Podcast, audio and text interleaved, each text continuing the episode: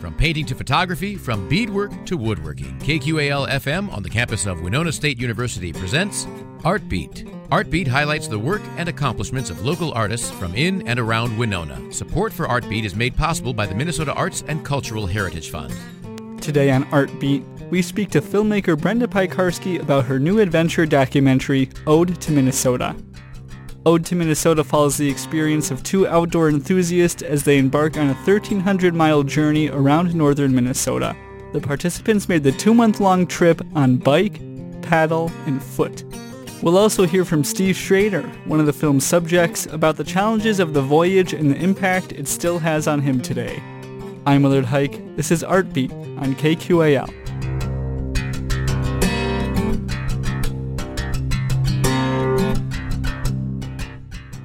I'm Willard Hike here at Frozen River Film Fest with Brenda Piekarski and Steve Schrader. We saw Ode to Minnesota. It was just screened here at Thompson Auditorium. I really enjoyed it. For starters, just kind of give listeners an overview of what the film's about.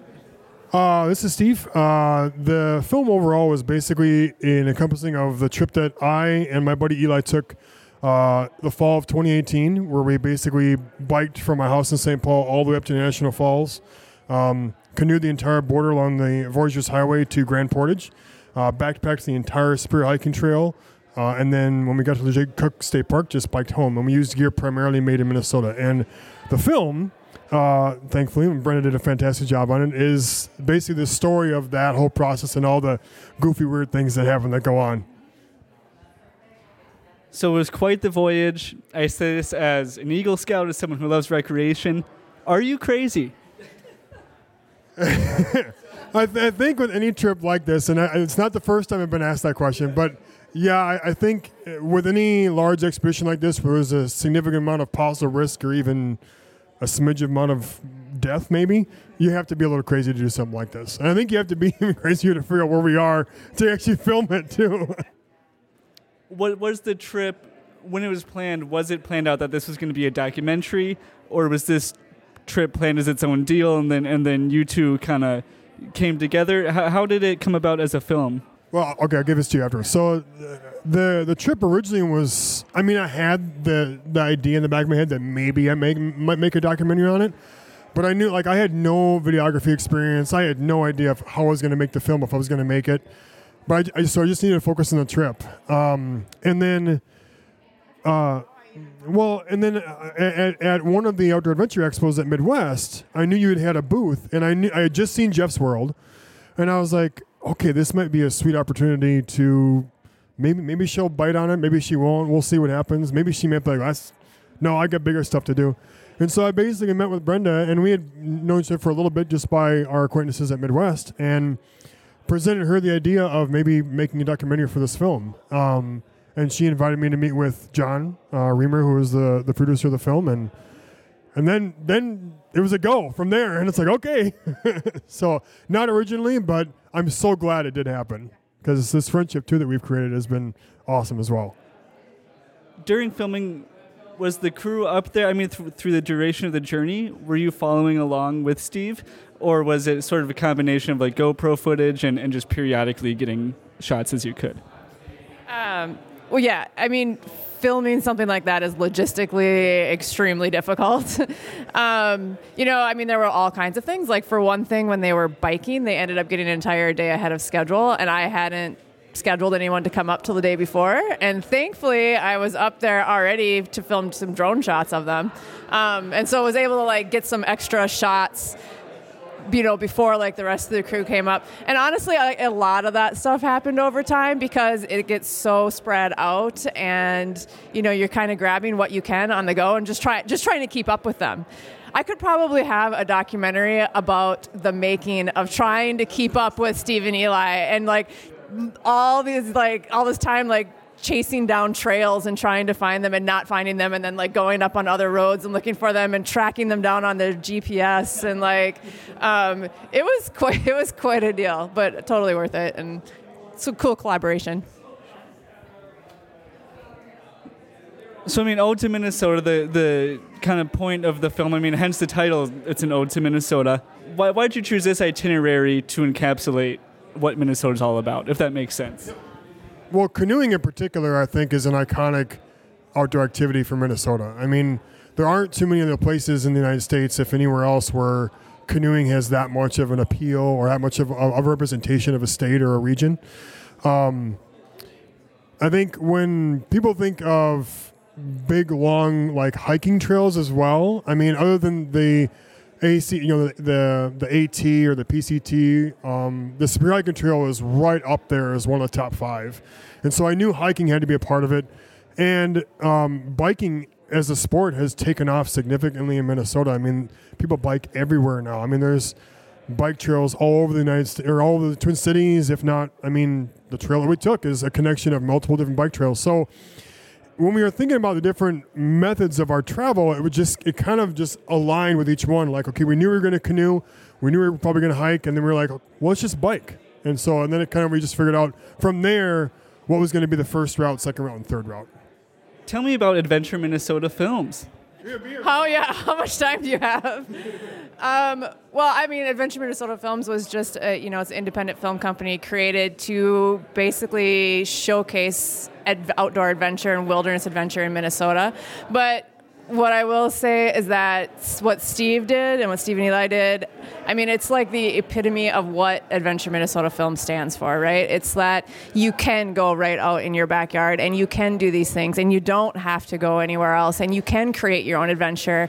And it does, you know, it gives you life, it makes you feel alive, and you learn so much about yourself and what's around you. And there are so many things in Minnesota that people who live here don't even realize. And the biggest blessing of the film project and meeting Steve and the other people I've met through making these films is I've I know I consider myself an outdoor enthusiast, but I have learned so much that I had no idea was even happening here and I feel pretty entrenched in the outdoor community. So it's like if I'm not aware, that means there's a lot of other people who are also not aware. And so it's just, you know, it's a gift to be able to like share that.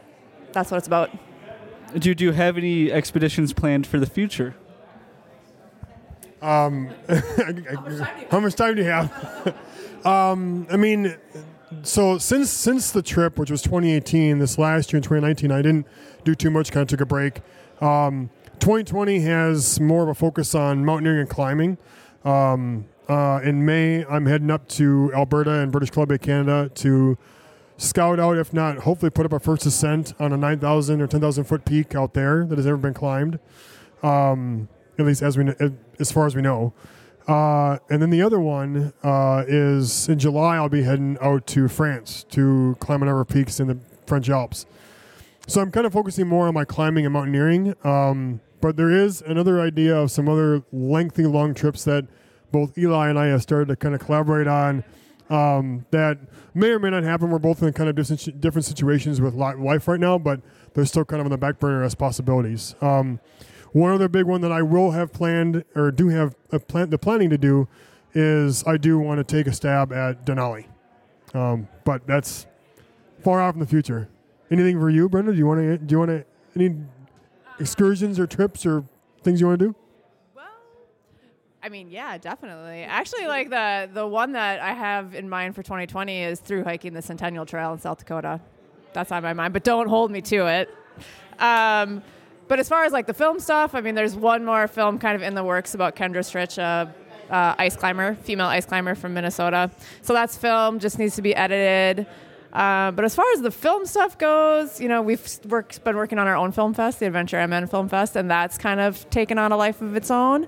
Um, and I love that aspect of, of this too, and bringing the community together and sharing ideas and just getting inspired and, you know, bringing everyone together. So that's kind of it. Steve, you and Eli really didn't know each other all that well, or at least, you know, not as well as you would expect going on a trip like this. How, how did you come to? How did you come to choose him as your partner?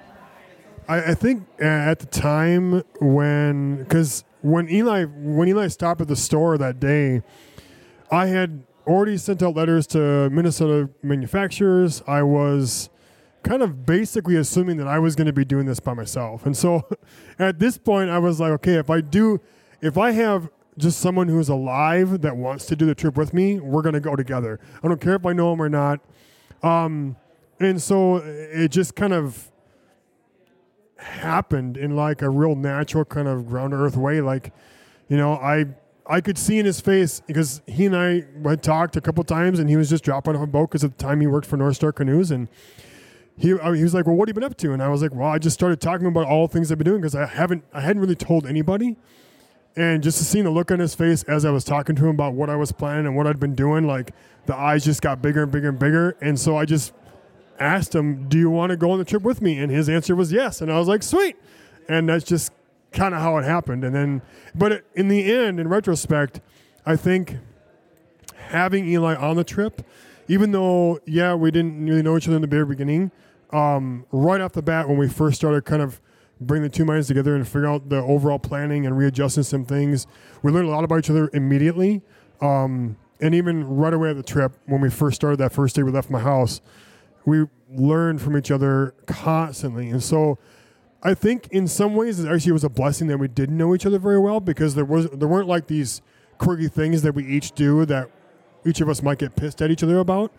And so it was just like, oh, he does that. Okay, sweet, not a big deal. Oh, he's slower than me. Okay, that's not a big deal. You know, we'll make we'll make through it. Versus, gosh, I wish he was faster, or gosh, I wish he did this. So we just we were able to avoid a lot of that maybe, um, like things that most relationships already had, and we were able to develop a relationship while still on the trip.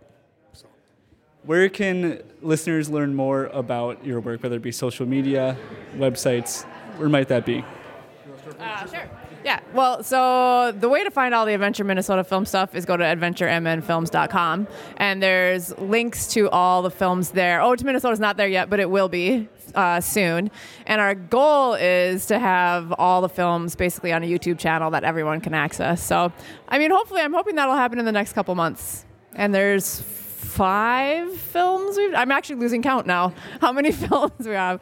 Four uh Arrowhead 135, Jeff's World, Waterway J, and Ode to Minnesota. Uh, yes, I do. Uh, this is Steve. I do run a or co-host a podcast called Backyard to Backcountry. Um, it's basically Kevin Malloy uh, and Adam or Chip Vachon, and all three of us worked at Midwest Mountaineering. We're all big outdoor guys.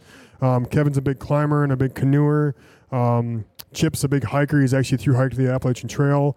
Um, and so all of us come from a lot of different perspectives, and we basically just talk about anything and everything that relates to the outdoors, whether it's local, hence the name backyard, or way out remotely, hence the name backcountry. And we touch on everything, whether it relates politically or not, or upcoming stuff. Or we actually have Brenda on at one point when right after the right after the film was filmed, and just before the, the premiere of it. Um, but you can find the Backyard to Backcountry podcast on Spotify, iTunes, Podbean, anywhere you get your podcasts, they're pretty much on there. So we haven't recorded anything recently, but we are planning on getting back into the swing of things. We had Kevin had a baby, so he, that kind of puts a hamper on podcasting for a while. So Well, Brenda and Steve, I enjoyed the film. Thank you so much for joining me.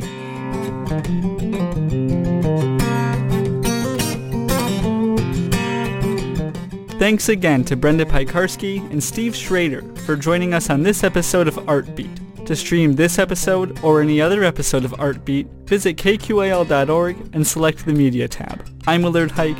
Thanks for listening.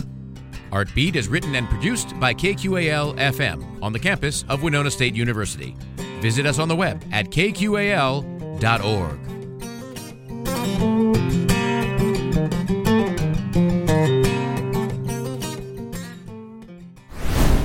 Is art an important part of your life? Find podcasts of Artbeat and all your favorite KQAL shows at kqal.org. Artbeat is made possible by a grant from the Minnesota Arts and Cultural Heritage Fund.